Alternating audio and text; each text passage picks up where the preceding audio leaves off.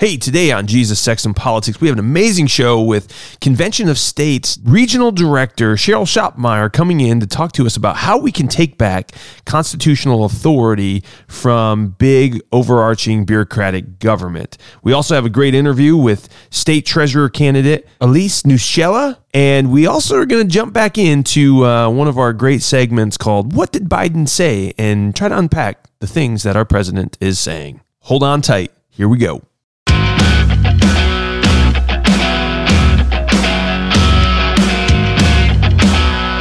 Hey, welcome to the Jesus, Sex, and Politics podcast. I'm Micah. I'm Nathan. And here we talk about all the things the culture doesn't want to talk about. And that might scare you.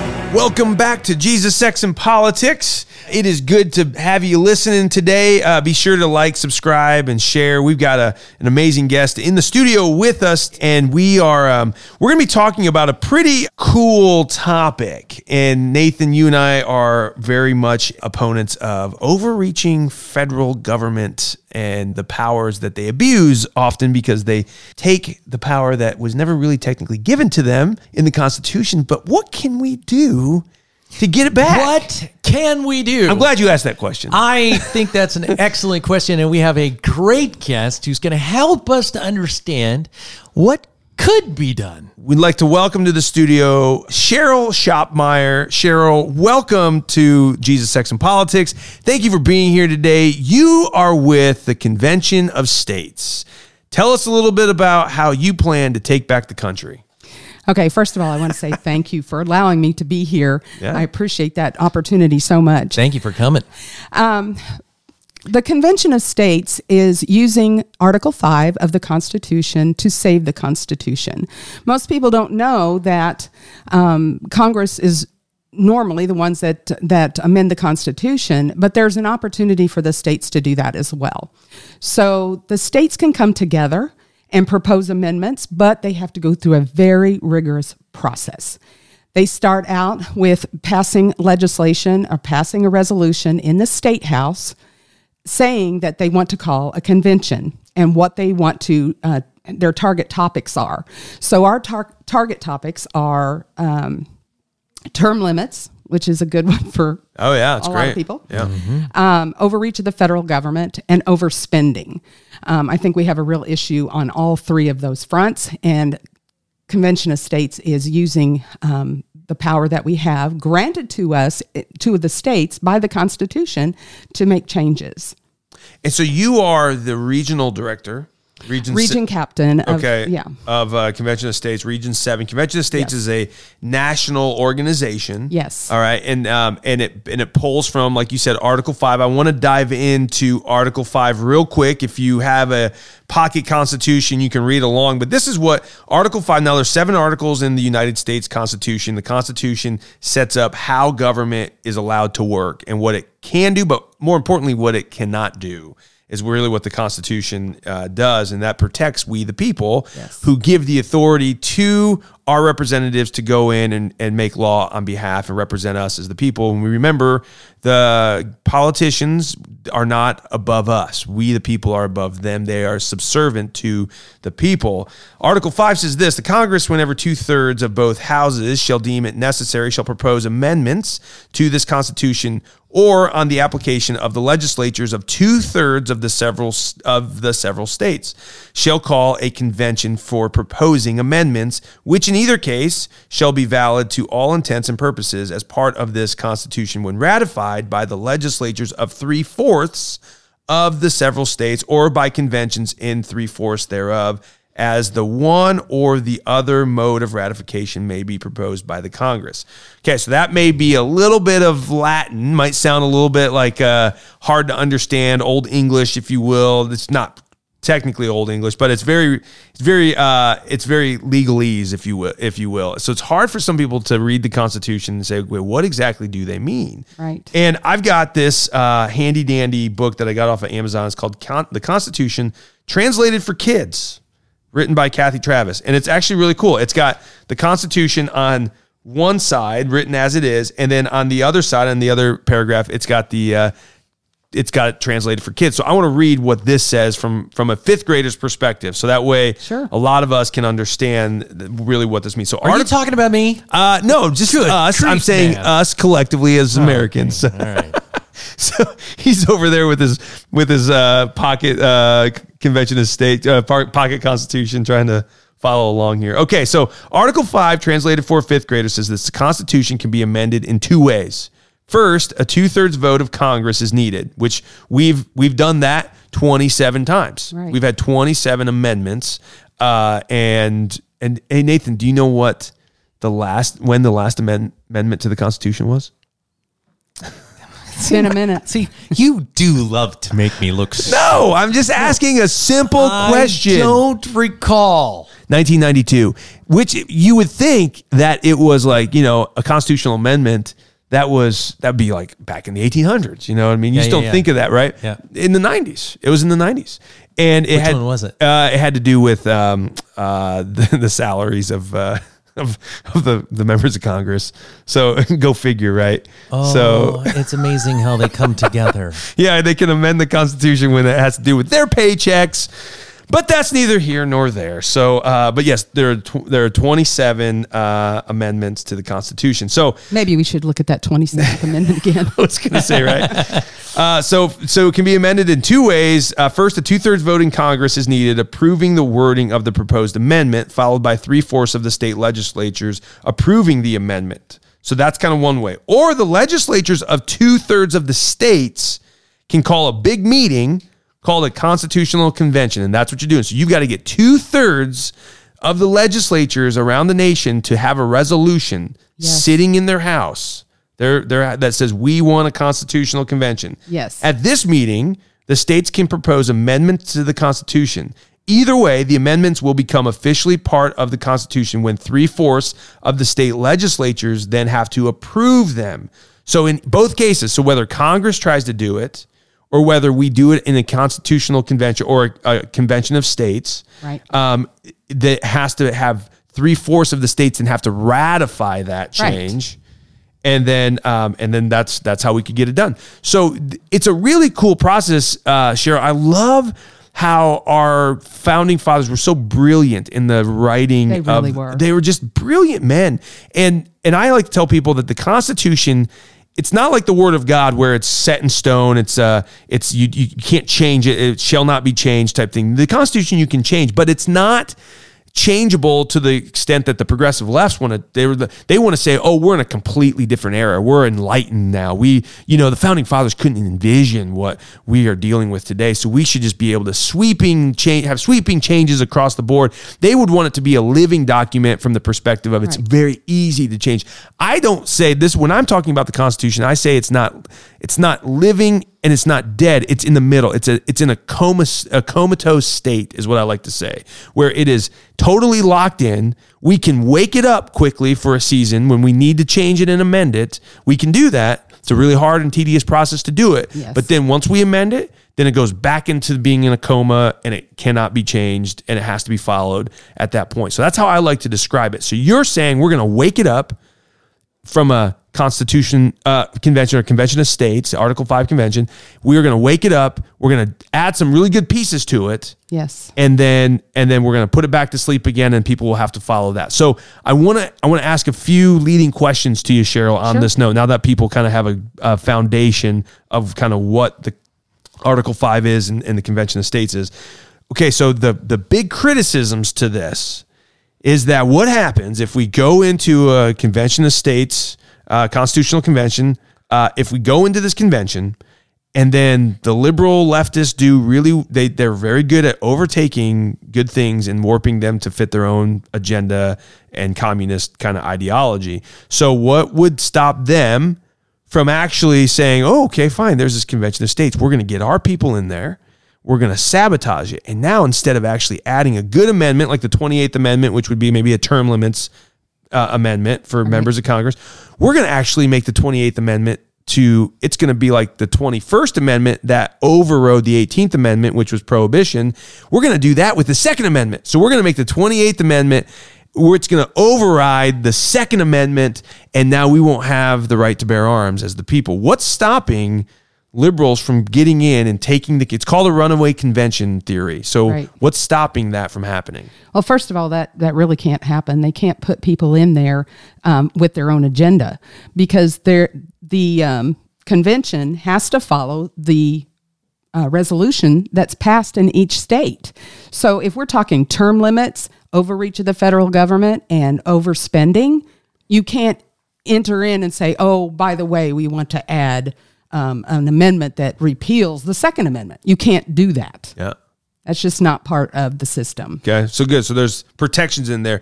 That was put in place by our founders. They kind of saw Yes. that the it's gonna you said something interesting before we recorded that there's more guardrails. How how, how is that worded? Say that Okay. again. Is more Well, yeah. I wrote it down so I wouldn't forget. Okay, yeah. There are far more political and legal constraints on a runaway convention than on a runaway Congress. Okay. Good. Who said that? Uh, his name is Robert G. Natelson. He is a constitutional expert and he works with Convention of States. Okay. All right. Wonderful. So, how many states would it require in order to to do this? Thir- We uh, need 34 states to pass in their state legislatures um, the, the resolution as it is written, and the language in each state has to be the same. So it's not like they can, you know, pass something else in one state and do something else in another. It has to be the same, and that's why we need a grassroots organization to keep it consistent. okay, and so we would have then thirty four to call it, Right? thirty eight to pass it, Yes, 38 to ratify. to ratify. Yeah. and how many do we have right now signed up? we have 19. And there are several states where the legislation is actually pending. Is Indiana one of those states? Yes, we are a past state. Yes. We are. Okay. Good. Well, way to go, Indiana. And how many years do you do you think that? I mean, how how many years has this been being worked on? Well, And it was how many- founded in, in 2013. Okay. So so we're we're 9 years out now trying to work on this. And is there any kind of concept of how many years we think it's going to take to to remotely be able to get this done? Well, I suppose it depends on if people wake up and see what's going on right now. If they are watching what's going on, I think it could be it could happen this year because things are that bad. So- that's how I feel. So if we're f- fighting on this front, what are the three the three major areas? That, Term limits, term term limits. overreach of the federal government, and overspending. How do you define overreach of the federal government? Well, I'm sure it will include some kind of language um, that prevents what has happened with the masking and the mandates and the vaccine mandates. It'll it'll have some kind of language that way.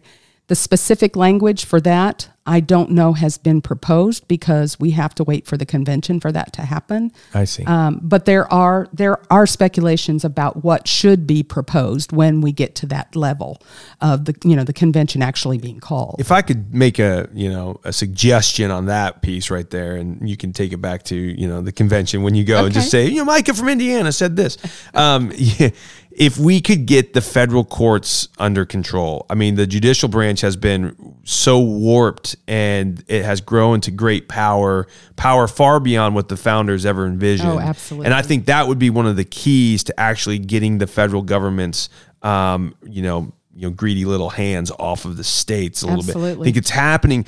I think a lot of times when we think um, kind of reining in federal overreach, I think we think of Congress, Right. or maybe the executive, the president doing executive orders. But honestly, in my opinion, it's more in the judicial side. I think. Well, I they're think, legislating. They Th- are, absolutely. They're, they're not judging. They're not Yeah. making judgments. They're legislating. Absolutely. they were they were intended to be the weakest of the three Yeah. branches. That is correct. Yeah. Yeah. So I think that would be one I would love to see the wording kind of really do something to the effect of it's gonna it's going to be very hard for a federal judge somewhere to uh, override a um, a state le- a state law. I mean, because that's what happens, right? States pass these laws, Right. and then it always gets instantly sued in federal court and then it stops the law from happening and states can't do what they want to do and there there's you know there's a time and a place for that don't get me wrong but it, it it's so easy to do now. I mean like any federal there's so many federal judges that would do the bidding of whoever comes knocking.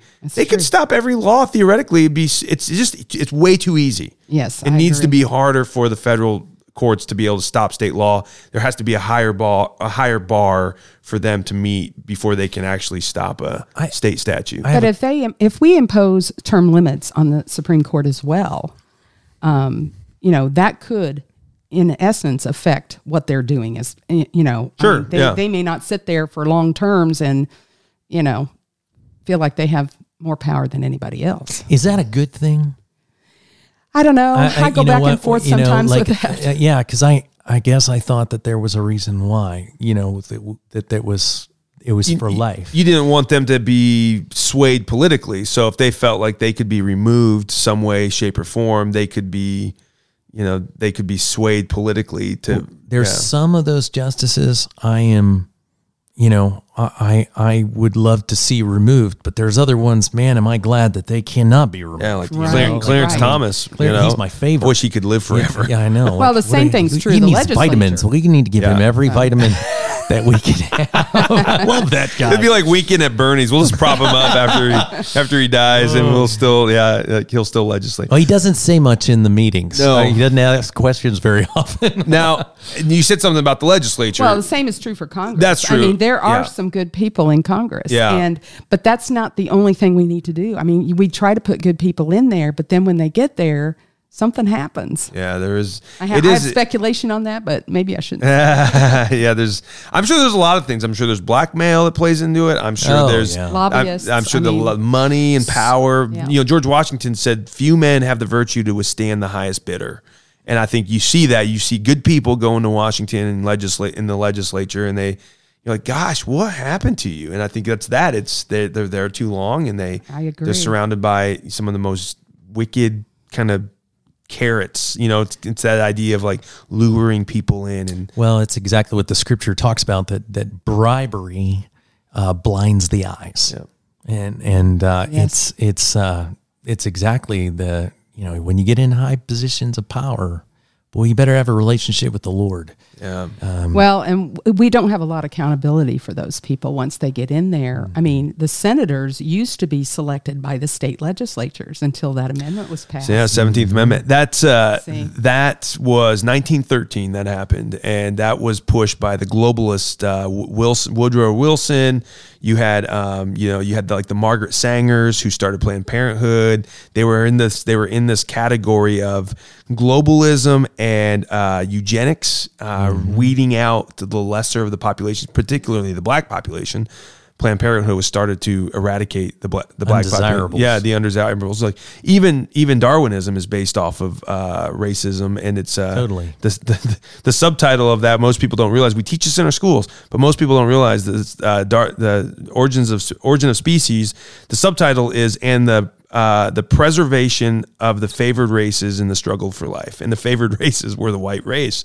It was how do we keep the whites, you know, No, we, reproducing? we and- have to destroy every statue. Yeah. But we can't take a look at the actual title of Yeah. the book.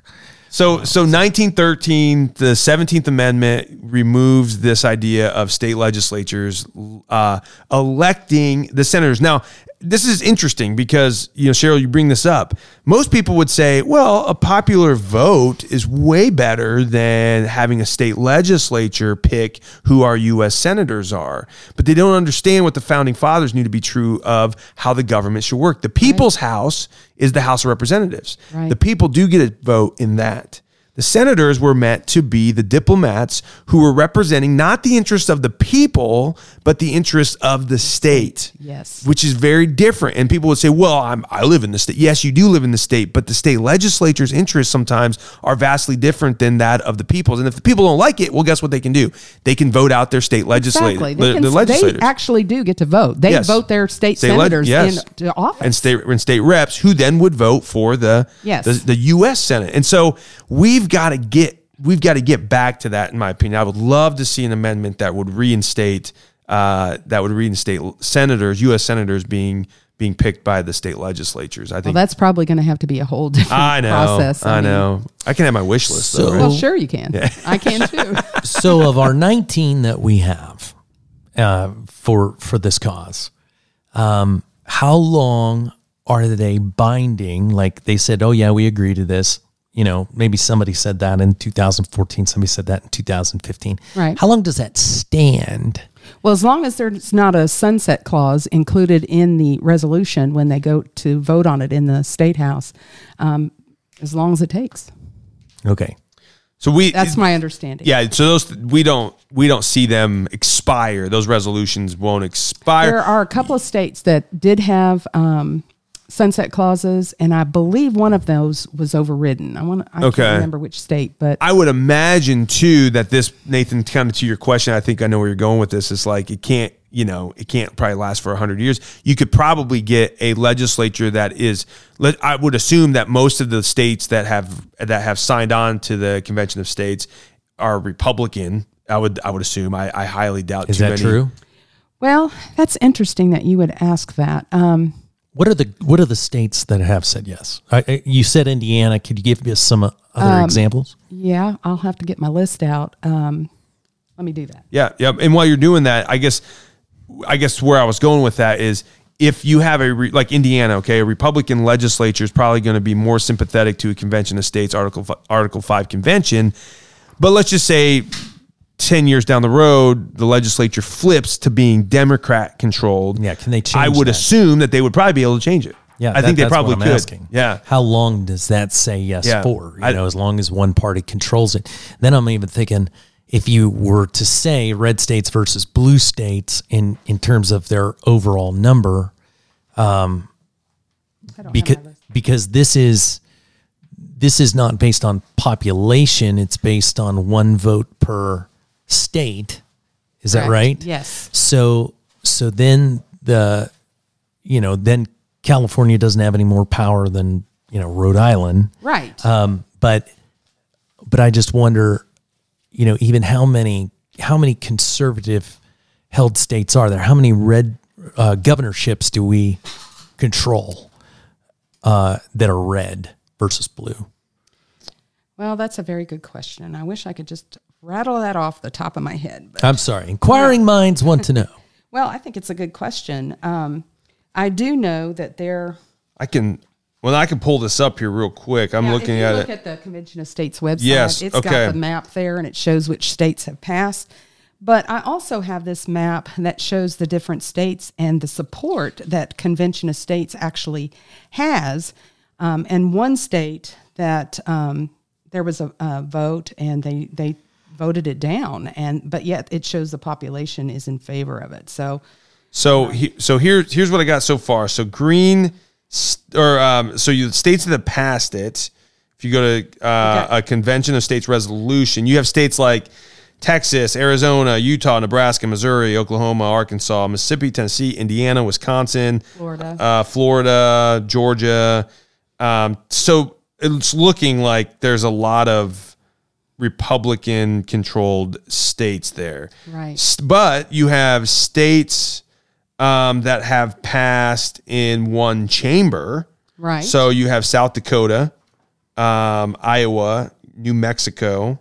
Um, you have uh, Virginia, uh, but then uh, then you've got blue um, active. That's a or you've got active legislation. You've got states that are actively seeking this, and that's like Colorado, Kansas, Illinois, Michigan, Ohio. So kind of a little bit more purplish in the states there. So that would be um, okay. So that's really interesting. And um, Georgia passed theirs back in 2014. Alaska, Florida were 2014. Um, those were some of the early ones. Uh, so, so yeah, this is uh, South Carolina was the most recent. That was March 29th of, tw- of 2022. So that was just a few months ago. Right. So it's very, it's really cool to see that this is a very, uh, it's a, it's a very uh, grassroots, state run kind of initiative to get our federal government in check. And that is, oh man, it's just the brilliance of of our of our nation. We are not one nation. We are we are sovereign states unified as a nation, and that's and that's where people get this. They you know if you talk about re- removing the electoral college, right? This idea of trying to say no, well, we should just be a populist vote of everyone in America. Well, that's that totally removes this idea of sovereignty of states And the beauty of America is that we are multiple state governments unified to make one big government. It's kind of like Transformers, you know, like when they would piece them together, then you had this huge Megatron, kind of like Transformer, right? That just, but then uh, I, don't- I don't know. if thi- This is my mind kind of running off on rabbit trails. But then you guys, yeah, do you remember? Uh, you remember the cartoon uh, Captain Planet? Yeah.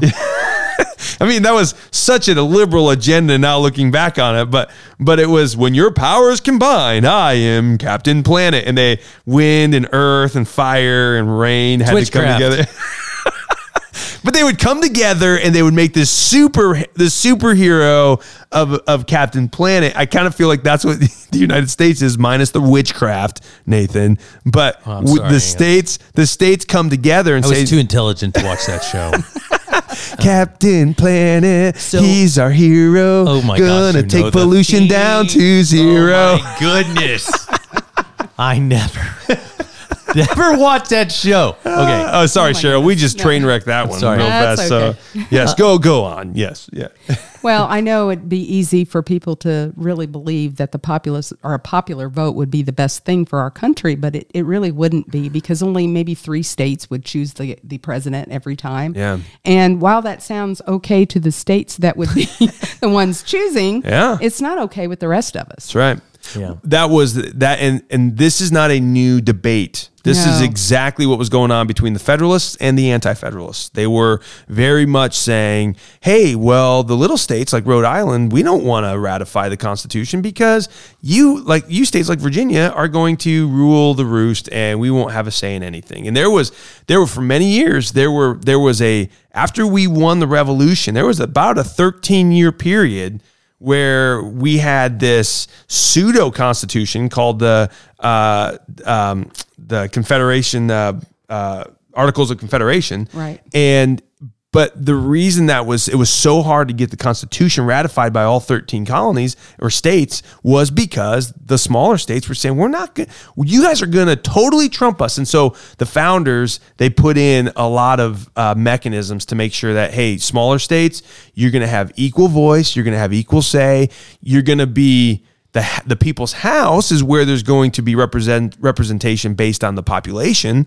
So the House of Representatives changes; it's fluid, and there California has somewhere of like 55 House of Representative members, whereas Indiana has nine. You know what I mean? So there's that, but every state has two senators because that's equal. I, the the Senate is is where we see that equality play out. The the electoral college allows the states to have an equal voice when it comes to electing the executive. And so this is this is a it's a brilliant structure, and I love how the constant the const, the convention of states, Cheryl, what you're representing and what you're doing, it is real life history playing out right before our eyes, and I, and I just think it's it's And beautiful. this website is fantastic to try and give you more understanding of this. Go to conventionofstates.com. Yes. Uh, there is a there's a book there that's a pocket guide that you can download. That's awesome. And uh and, and- There's and- videos on there. yeah. There's a COS University. Yeah. When we become leaders in COS, we go through uh, a lot of training um, because, well, you don't know what you don't know. That's right. yeah. So when you get involved in something, it's it's good to have a basic understanding of what's going on because how can you explain it to anybody else if you don't know yourself? Yeah. So it's it's has a a number of resources on there that are awesome. I also recommend. Um, I have to put a plug in for uh, Rick Green because Oh, yeah. if it wasn't for him, I wouldn't have found Convention of States. Really? I was watching a class on Yeah, biblical, biblical citizenship. citizenship, yep. Yes, That's awesome. And we, we do that here at Life Church. Oh, I, yes, Yeah. it's great. Um, and Mark Meckler came on, and this was a year ago, March, and I heard him speak, and I was like, Convention of States? I've never heard of that. So, of course, I'm, you know, looking on my computer right then, and I'm like, why have I not heard of this? And so I immediately signed up as a volunteer, and I went, wait a minute. I had been praying that God would show me how to get involved and how to make a difference now. Amen. And while, I mean, while we're still here, we need to tend the garden, right? Amen. Um, right. So I was like, I've got to do more than just volunteer. I want to be a leader. I want to bring more people into this um, organization and educate them so that they will know this. I mean, there is something we can do. And if you're willing to do it, just get on that I website and sign up and Yeah, sign there's the ways petition. to donate, ways to vo- uh, to to volunteer, what Yes. you need to know, and then I think obviously by us learning more and more about this, when the you know, it, should this begin to really, really, really take shape with even more states signing on, then you know, then the misinformation begins to happen. Right. And so we have to be prepared Yes. for for how we would talk about that and discuss that and educate people. So, Yes. So thank you for what you're doing and thank you for your heart just to to love our nation, help us to be able to, you know, we we see kind of things melting down. Right. Uh, but it's been Americans just like you all along that that have said, I, I don't want that to happen on my watch. And Right. what can I do to preserve us a nation?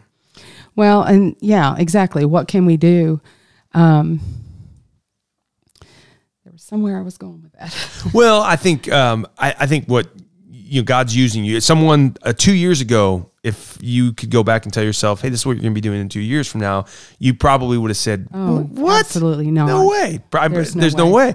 But how the Lord used biblical citizenship and a little bit of knowledge Mm-hmm. to give you the confidence to step out a little further to the point where you stepped out even further to the point now you're the regional director of, uh, of the captain of convention of states and i think that's that's an amazing testament to the lord equips the called he doesn't call the equipped Right. right, right. you just continue to take one step in front of the other. At Life Church, if you're listening to this, we offer biblical citizenship here. It's an amazing, cl- amazing course. Uh, we've got a summer uh, small group starting up. If you'd like to get involved in that, just reach out to us and we'll get you involved. Turning Point USA, we partner with Turning Point USA Faith, and they they push biblical citizenship, and they actually sponsor um, our uh, curriculum here for people to take it at Life Church. So um, so there's there's awesome. very little cost to to people who want to take biblical citizenship because of Charlie Kirk and his heart to get churches and people like Cheryl uh, raised up, you know, leading leading the charge. So this is this is amazing. I love what you're doing. Keep it up, and and you know we'll we'll just be praying that God uses this in a mighty mighty way to Yes. return our nation back to Thank you so biblical much. truth. Yeah. Time is running out, Yeah. and we need to be faithful, and we need to share what's going on. Um, there is a lot of misinformation out there. And of course, a lot of people are saying that I'm spreading misinformation. Um, but, you know, when you keep looking at the same things and they keep happening over and over and over again, it, it- eventually you can't deny that they're happening. Yeah. yeah. So, Well, a lot of those people who who label you a disinformation, misinformation person are 20 year old uh, tech, you know, nerds living out in S- Silicon Valley that have no clue what up and down is, what right and wrong is, what truth and, and lies are. They've just been given the the quote unquote title of you know fact checker, and they themselves probably couldn't check a fact if it walked in and slapped them with a you know wet blanket. So. well, I think we all need to be concerned citizens and behave as such, um, educating ourselves, educating others. Um, but we also need to get involved in what's happening locally because what happens locally eventually bleeds out into um, the community, into Yeah. the state, and then, then into good. the nation. Um, so we really have to be awake to see what's going on. And in order to do that, you have to be out there That's right. Gathering information. Amen. Amen. Well, thank you, Cheryl. Appreciate you coming in, and uh, and we hope you, uh, if you're listening, you were blessed by this. Get involved uh, either with Convention of States or uh, with biblical citizenship, or locally in your in in your local government. So, and God God will bless that. So, Amen. Yeah. He will. All right. All right. Thank you so much. You're Thank welcome. you. Yeah. Yeah. It's good to have you. Stay tuned. We'll be right back. This is Nathan from Jesus, Sex, and Politics, and I'm talking to all of those of you who have a friend that you know is offended about everything.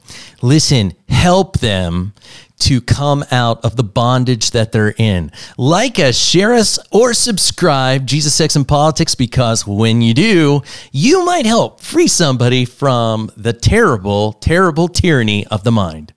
If you're in the Hamilton County, Noblesville area, be sure to check out Sunshine Service Incorporated. They service all makes and models of cars, and they are your friends, local community members who specialize in auto repair service. They believe the business of auto repair is that the service is the difference.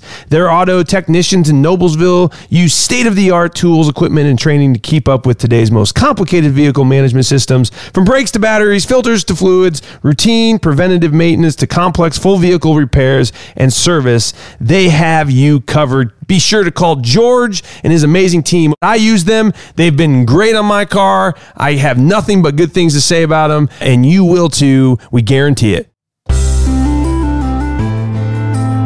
Oh, it's laughing now!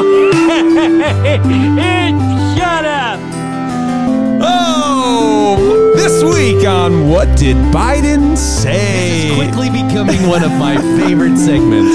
Oh my gosh, this is awesome. Uh, okay, so we have a we have a uh, great clip that I want to play for you, Nathan, and then you can tell me and decipher what our president said, maybe what he meant when he said this thing that he said. So here we go. What did Biden say? Are they dying? And they showed me a, a, a, a X-ray. He said a 22 caliber bullet will lodge in the lung, and we can probably get it out, may be able to get it and save the life. A nine millimeter bullet blows the lung out of the body.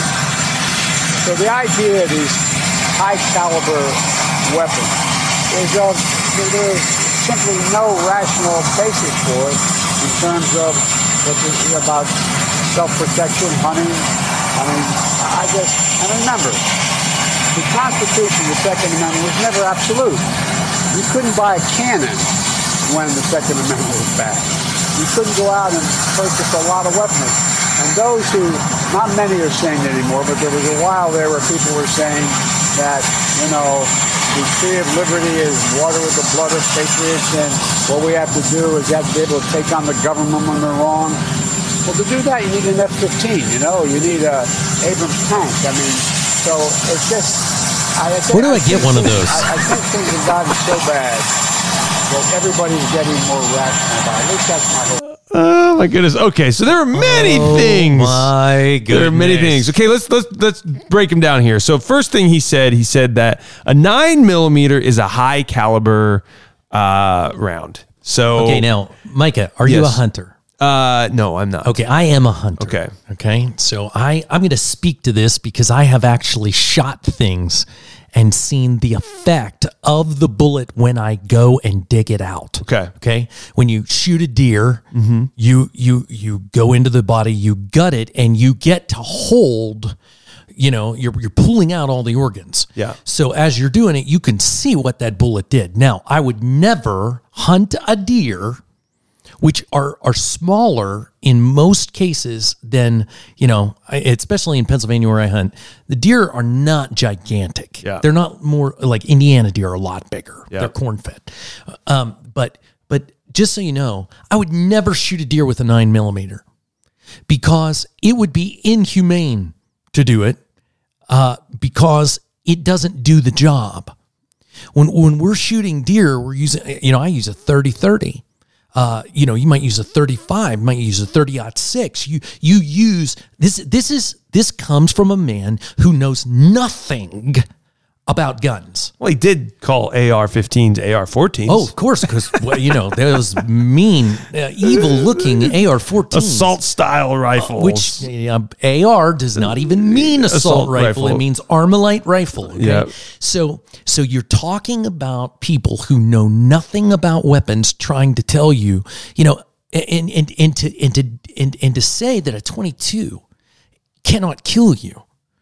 Uh, it's not true. Ronald Reagan was nearly killed with a 22 bullet. Yeah. You know, you can shoot a cow in the head with a 22 and drop it. Yeah. You know, so so this guy doesn't know what he's talking about, and a, a nine millimeter does not blow a lung out of. It is a small caliber. I carry a a a. Uh, a 380. A 380 is called a, a small nine. Okay. They just go slightly up from there. And it, it is more powerful. A nine millimeter is more powerful than a 380 just by a little bit.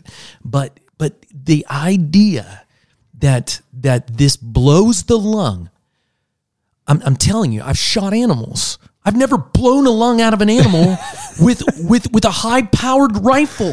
not even your cat. I have never shot a cat. with a high-powered rifle. Oh, no, I didn't. I, just- I didn't say I've never shot a. I, I. By the way, With. I'm not telling you whether I have or not, but I, I'm just saying. Plead the fifth. I'm just saying. It, it just the guy doesn't know what he's talking about. Okay, so then he goes on and he says, you know, there's that whole thing about the tree of liberty that he he, he begins to quote Thomas Jefferson, uh, where Thomas Jefferson said, the tree of liberty from time to time must be sustained by the blood of patriots And tyrants. and tyrants. Yeah. And notice he did not say tyrants. He said that whole quote about the blood of the, the tree of liberty must be watered by the blood of patriots. Uh, Well, don't say that much anymore. he said he he left out tyrants. I found. I, I mean, I don't know if he did that intentionally. I don't know well, if he he does. could have just forgotten where he was. Yeah, that's a good point. You but know. but he he leaves it out, and I think that's that's kind of telling because it does it does mention it like of course you don't want the people to be well armed there president biden because you don't want to have to worry about a, a well regulated militia and regulated doesn't mean regulated by the government it means maintained a well maintained militia to be able to come at the federal government if the federal government begins to do things that are tyrannical and he makes this he makes this point he's like the, the second amendment didn't allow people to own cannons Yes, it did. Yes, actually it yes, did. it did. People bought cannons because they had shipping, folks, and they had shipping, and pirates were a big deal. Yep. that was a, that that happened. And so, what did you do? You had to go and get weapons that could fight, and you were allowed to do that. He is lying. It's not true. Yep. You could do that. And the Second Amendment, uh, you know, he he likens it and he says, well, if you were actually going to stand up against the government, you need F-16s and and and Abrams tanks, Okay. or F-15s and Abrams tanks. Well, I'm good the, with that. The, the reality is is that uh, go back to World War II.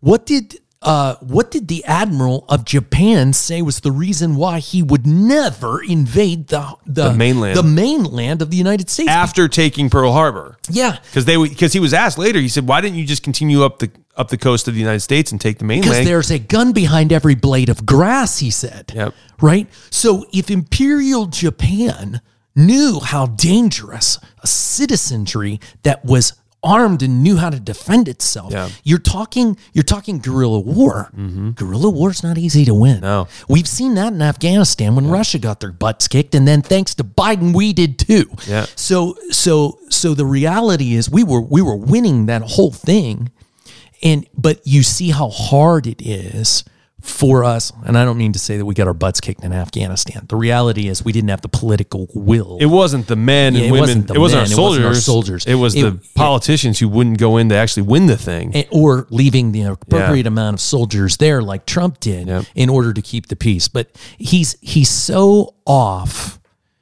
He he doesn't understand remotely why you want these guns to exist because if you had to go up against a tyrannical government and and by the way uh, how many people have died from communism over the last 100 years how many millions yeah over close to 100 million 100 million people have died because of communism and Marxism. That's a whole lot more people dead than you would get from a school shooting. Mm-hmm. So you, yes, you're going to have problems if you hold on to some guns, but but in the end, you maintain liberty. amen well that does it for what did biden say today and Incoherent Who's nothingness. laughing now? well I think we should always remember that the Second Amendment is worth protecting because it is the amendment that protects us from tyrannical governments. So don't let any politician convince you that there are so-called common sense gun reform laws Oh, you out just there. Be rational. Hey, this is Nathan from Jesus, Sex, and Politics, and I'm talking to all of our younger Gen Zer listeners. Listen, you are extraordinary because you are actually paying attention and enjoying the fact that we are being very fun in our offense. So, share and subscribe and get the word out about Jesus, sex, and politics because your friends, as as the good old Maharishi Rush Limbaugh would say, their mind's full of mush. But you don't have to stay that way. We will help craft it into a brilliant, brilliant mind that is congruent with God's word.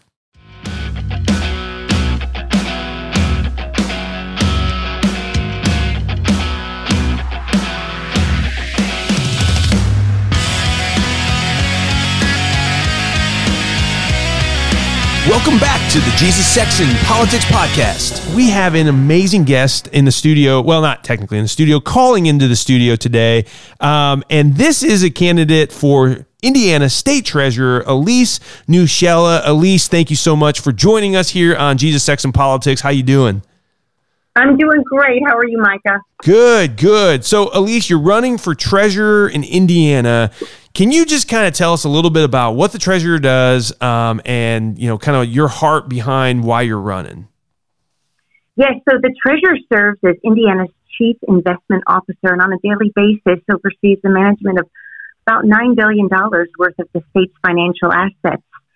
And um, I was asked to run for this office about a year ago, and you know, it was brought to my attention, and, and this is absolutely true that there are many programs run out of the state treasurer's office that intersect with county government on a daily basis. And I have the privilege of serving as the president of the Boone County Council and the vice president of the Indiana County Councils Association. So, you know, these programs from statewide 911 to the Indiana Bond Bank and Invest Indiana are all tools that are very uh, useful and impactful at the local government level.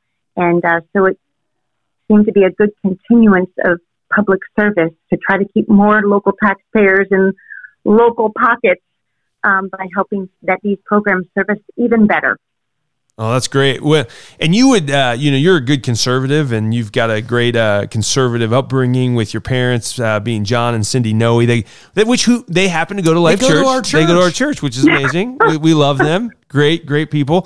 Um, and so, uh, but the treasurer's race, um, Elise, I want to hit on this a little bit for a second. It tends to stay out of this minutia of divisive politics because most people are like, well, it's just, it's just money and and yeah, okay, we want to be fiscally wise, but you're not really setting necessarily budget policy for the state. That's the legislature that does that. But in this season of wokeism taking over corporate America and taking over, like you have uh, Davos, the World uh, Economic Forum, you have ESG, ESGs, uh, environmental social governance policies that businesses are now starting to invoke upon the people who use their products. How do you, as a mm-hmm. conservative, freedom-loving patriot, see your role in the Indiana as the Indiana treasurer to beat back some of those nonsensical leftist policies that are going to come not only from government entities but also from the private sector? How are you going to stand up against this woke onslaught here in Indiana? Absolutely. The state treasurer is in a key position to push back on the federal overreach. And I'll give you two prime examples. If you remember back in the fall, when President Biden and Janet Yellen, who's the Secretary of the United States Department of the Treasury, proposed that even minor banking transactions be reported to the IRS. No way. That is one of, if not the largest encroachment on our personal banking privacy in the history of our nation, and not on my watch. Um, in addition, the United States Department of Labor is proposing, and so is President Biden, that by default, these woke ESG funds that you mentioned, so E stands for environment, pushing the Green New Deal agenda, S stands for social, push, pushing social justice and the critical race theory, and G for governance. They're proposing that by default, pension funds be invested in those funds, and those funds come with higher fees, which can translate into tens of thousands of dollars of less in retirement savings over the course of a couple decades. And these funds are prioritizing their left wing agenda over return on investment, and it goes directly against the core responsibility of the state treasurer, and that is to stand for fiduciary duty to make sure that the hard earned dollars of our state police, of our teachers, and our public employees, because the state treasurer serves as the sole trustee of the Indiana State Police Pension Trust and also serves on the board of the Indiana Public Retirement System. So to make sure that their hard earned dollars have the best opportunity to receive the best rate of return to fund their retirements. That's good. Uh, I mean, I think that's going to be something that you, as a potential treasurer, if, if Lord willing, that that becomes the uh, the the seat that you hold, you're really going to have to be a bulwark or a wall of protection. Um, and I think a lot of a lot of treasurers and you know people in offices like that, they don't typically see themselves as the culture warrior, but you really you are going to be a culture warrior. I mean, it's going to be uh, it's going to be a battle, and and uh, you, you would you would say you're ready for that battle. Yes, and just as you have our Attorney General Todd Rokita link arm to arm with other attorneys generals to push back on the federal government where there are serious encroachments on our freedoms, the state treasurer has those same opportunities. In fact, our current state treasurer, Kelly Mitchell, linked arm in arm with about 25 other state financial officers and issued a letter to President Biden and Janet Yellen. And they delineated all of the negative ramifications that would occur if that proposal they were making, that minor banking transactions, you know, down to $600 be reported to the IRS, this letter was very impactful. And it was a significant, significant effort that made them retreat from that proposal. And so there is a network of conservative minded state financial officers that if I'm so fortunate to serve as Indiana's next state treasurer, I will be linking arm in arm with them to make sure that we have an effective and strong pushback on the egregious encroachments on our economic freedom coming from the federal government.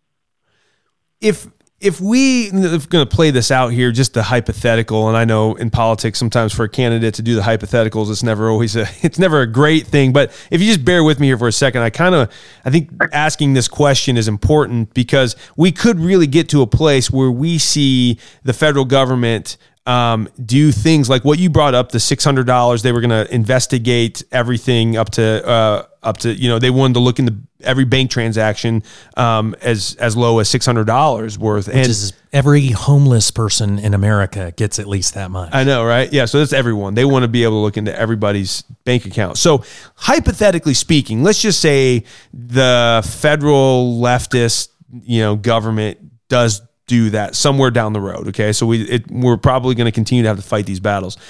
You, as the treasurer of Indiana, there's no other treasurers that are going to link arms with you. All the all of America, except for Indiana, has gone off the leftist woke cliff, right? But here you are as the treasurer in Indiana.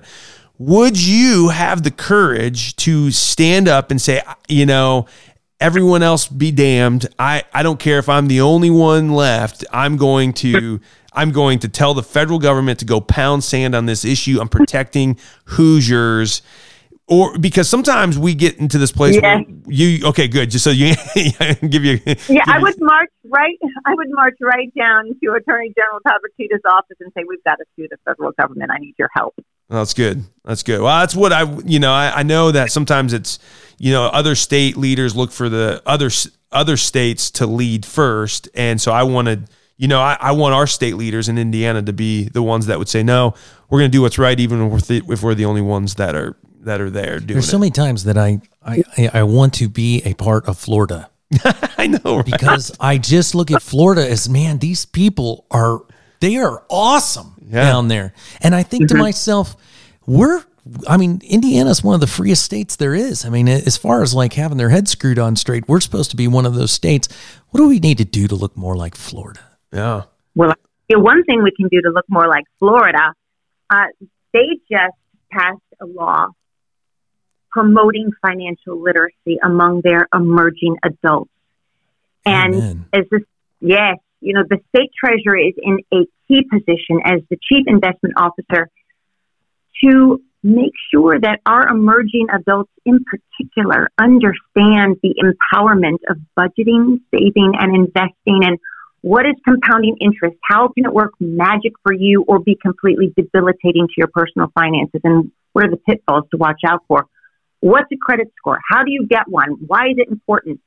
You know, these are the tools of knowledge that our you know, emerging adults need to be financially independent and contributory citizens. And when you are financially literate, that's when the light goes off and you understand the gift of freedom, the gift of free markets, and why socialism never works. Yeah, Elise, here in in the church world, um, one of our major uh, one of our major values is to get our people through Financial Peace University through Dave Ramsey, um, and and we're trying to make sure that our our folks can live like no one else. We're totally countercultural, um, and and you know, I was a youth pastor. We taught we taught his curriculum to our teenagers.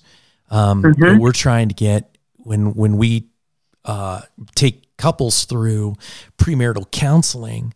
That's part of what we want in every single new marriage is to make sure that they go through Financial Peace University. It, it's it's so important, but I don't see that really happening at the schools.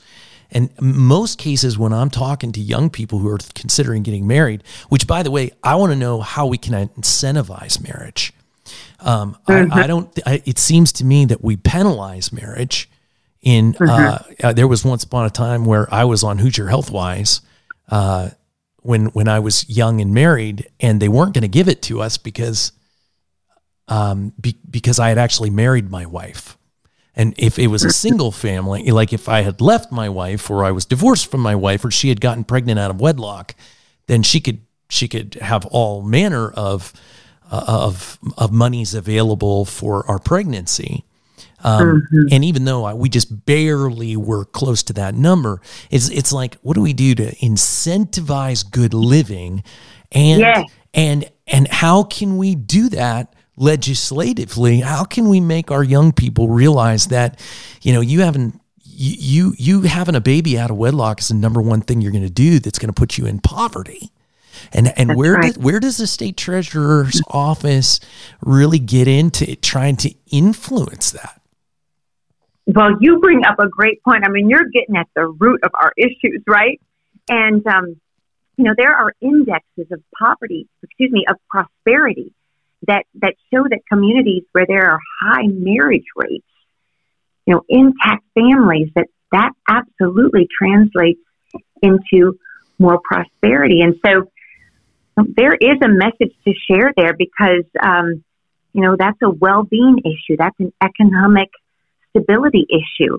And, and, and yeah, I think that's, that's a component to financial literacy is, you know, what are the practices that, that supports being financially stable and independent in life? And certainly, uh, those practices of, of what was that, that Brookings Institute report from years ago? Um, oh, opportunity, creating, creating societies of opportunity, something like that. And it talked about the three the three things that you need to do to have opportunity societies. One, graduate from high school and pursue some kind of post secondary education. Three, wait until marriage to have children.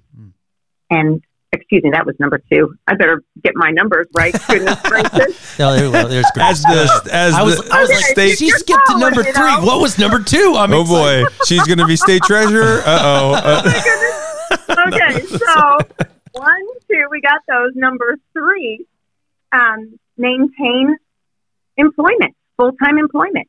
And and if you do all three of those things, you're like ninety nine percent guaranteed to avoid poverty. It's And that's a powerful lesson yeah. to broadcast far and wide. And our kids, you know, I got I got uh, two college age kids, but the amount of credit card stuff that comes through the mail targeting my Yeah. kid.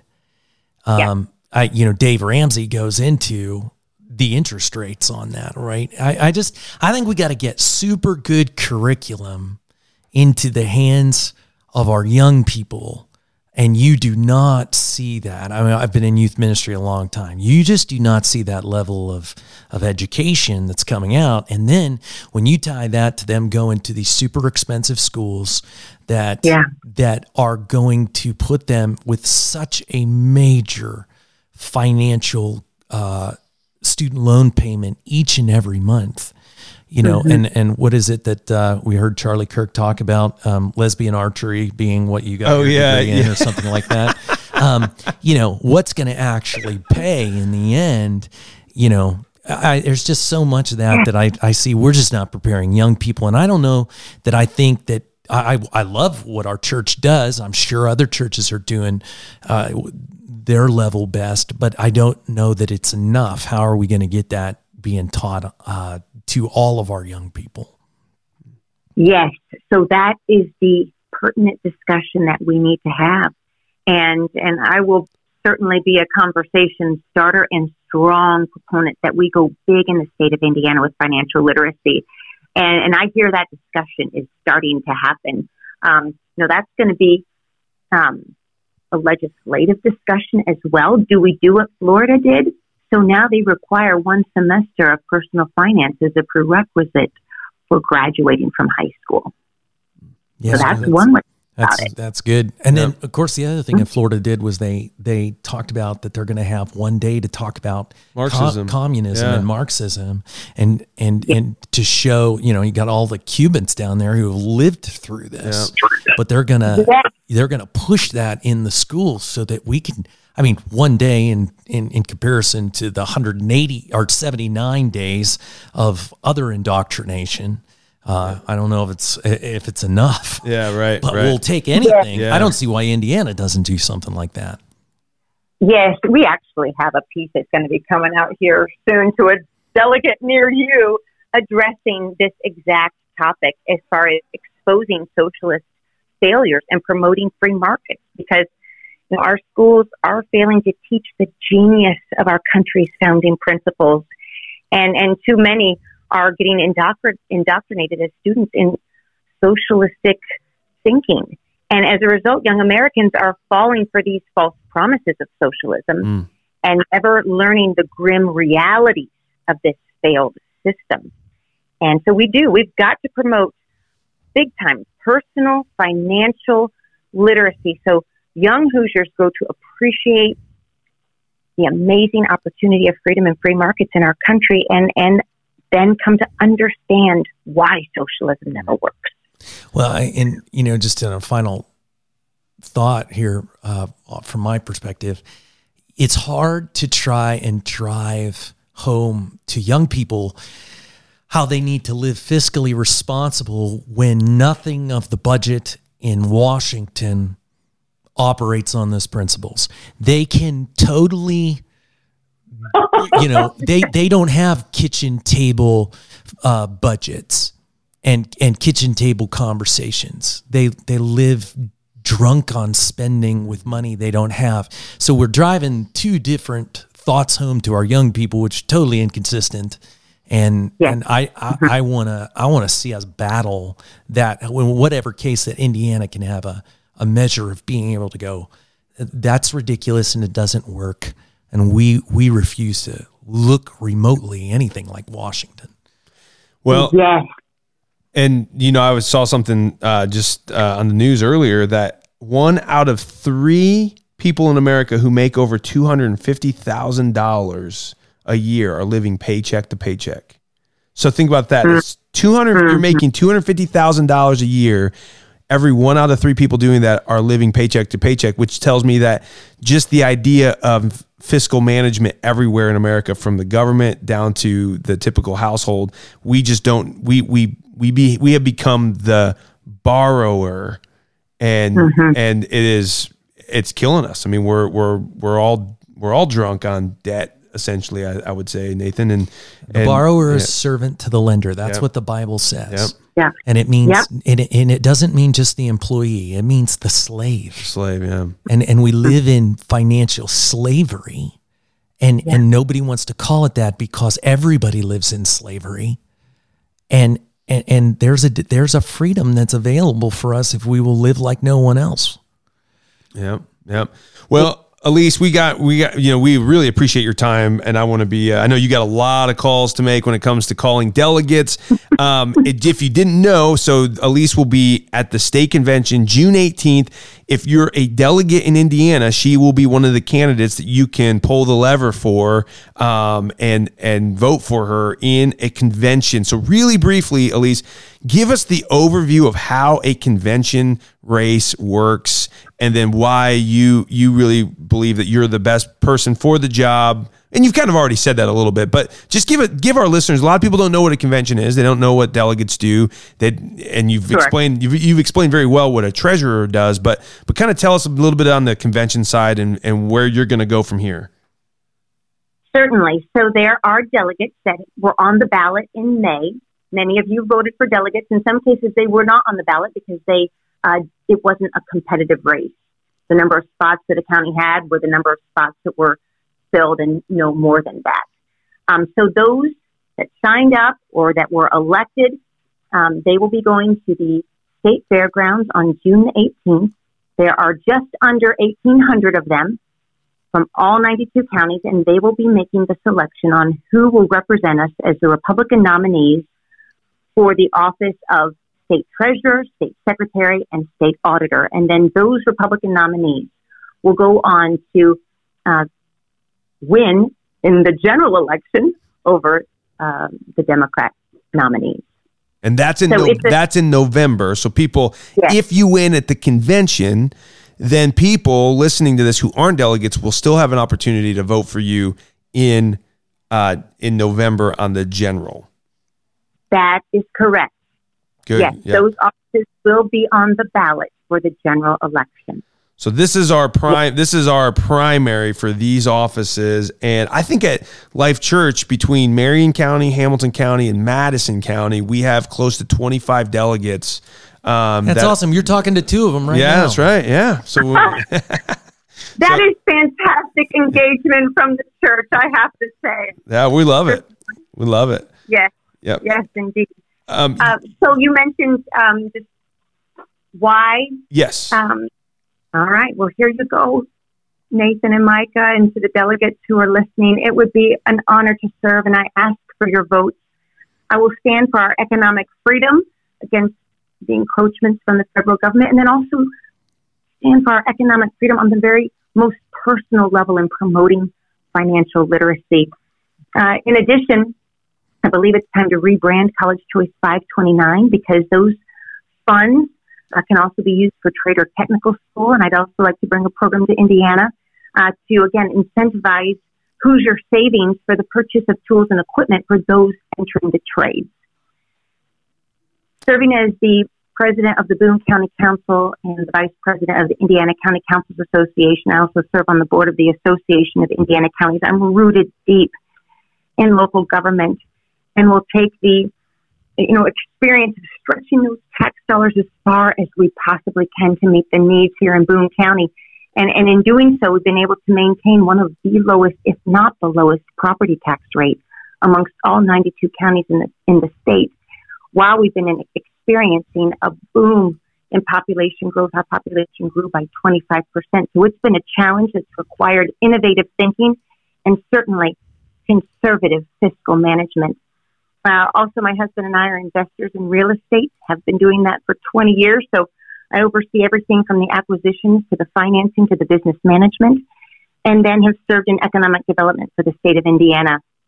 And was fortunate when Mitch Daniels came along um, to serve on his economic development policy team when he was a candidate to re envision how economic development operated in this state. And through his efforts, um, you know, we are in a very strong position economically speaking. We are a beacon to the nation with economic strength. And there is a better way, and Indiana is in a position to shine that light even brighter in contrast to the failed economic, energy, and foreign policies coming from President Biden and, uh, and his administration and, and Congress that's in Democratic hands, which we're all hoping and praying and working right toward a tsunami in 2022. I think that's, I think that's that'll be an understatement. Well, that's what we hope. Yeah, yeah, that's Yeah. what we hope. Elise, can I ask you one last question? And and maybe not every delegate would ask it this way, but but I just have to be me. Are you Yes. more loyal to the Republican Party or are you more loyal to conservatism?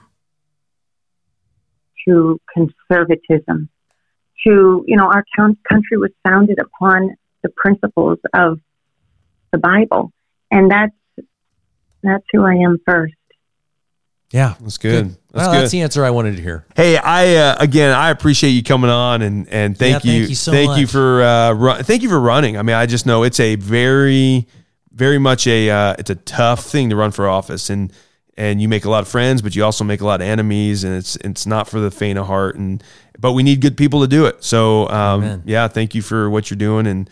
And for what your family is, uh, you know, doing as well, because it's obviously a family effort when one person runs. So, um, Thanks. Well, thank you so much for this opportunity. And, um, you know, we are a beacon and it's time that we lead, lead, lead because the, the way that's being proposed, uh, right now in our media and in, um, you know, many universities and, and certainly from our federal government is not the way to go. So let's rise up as a state and, and show the way more and more in the days and weeks and years and decades to come.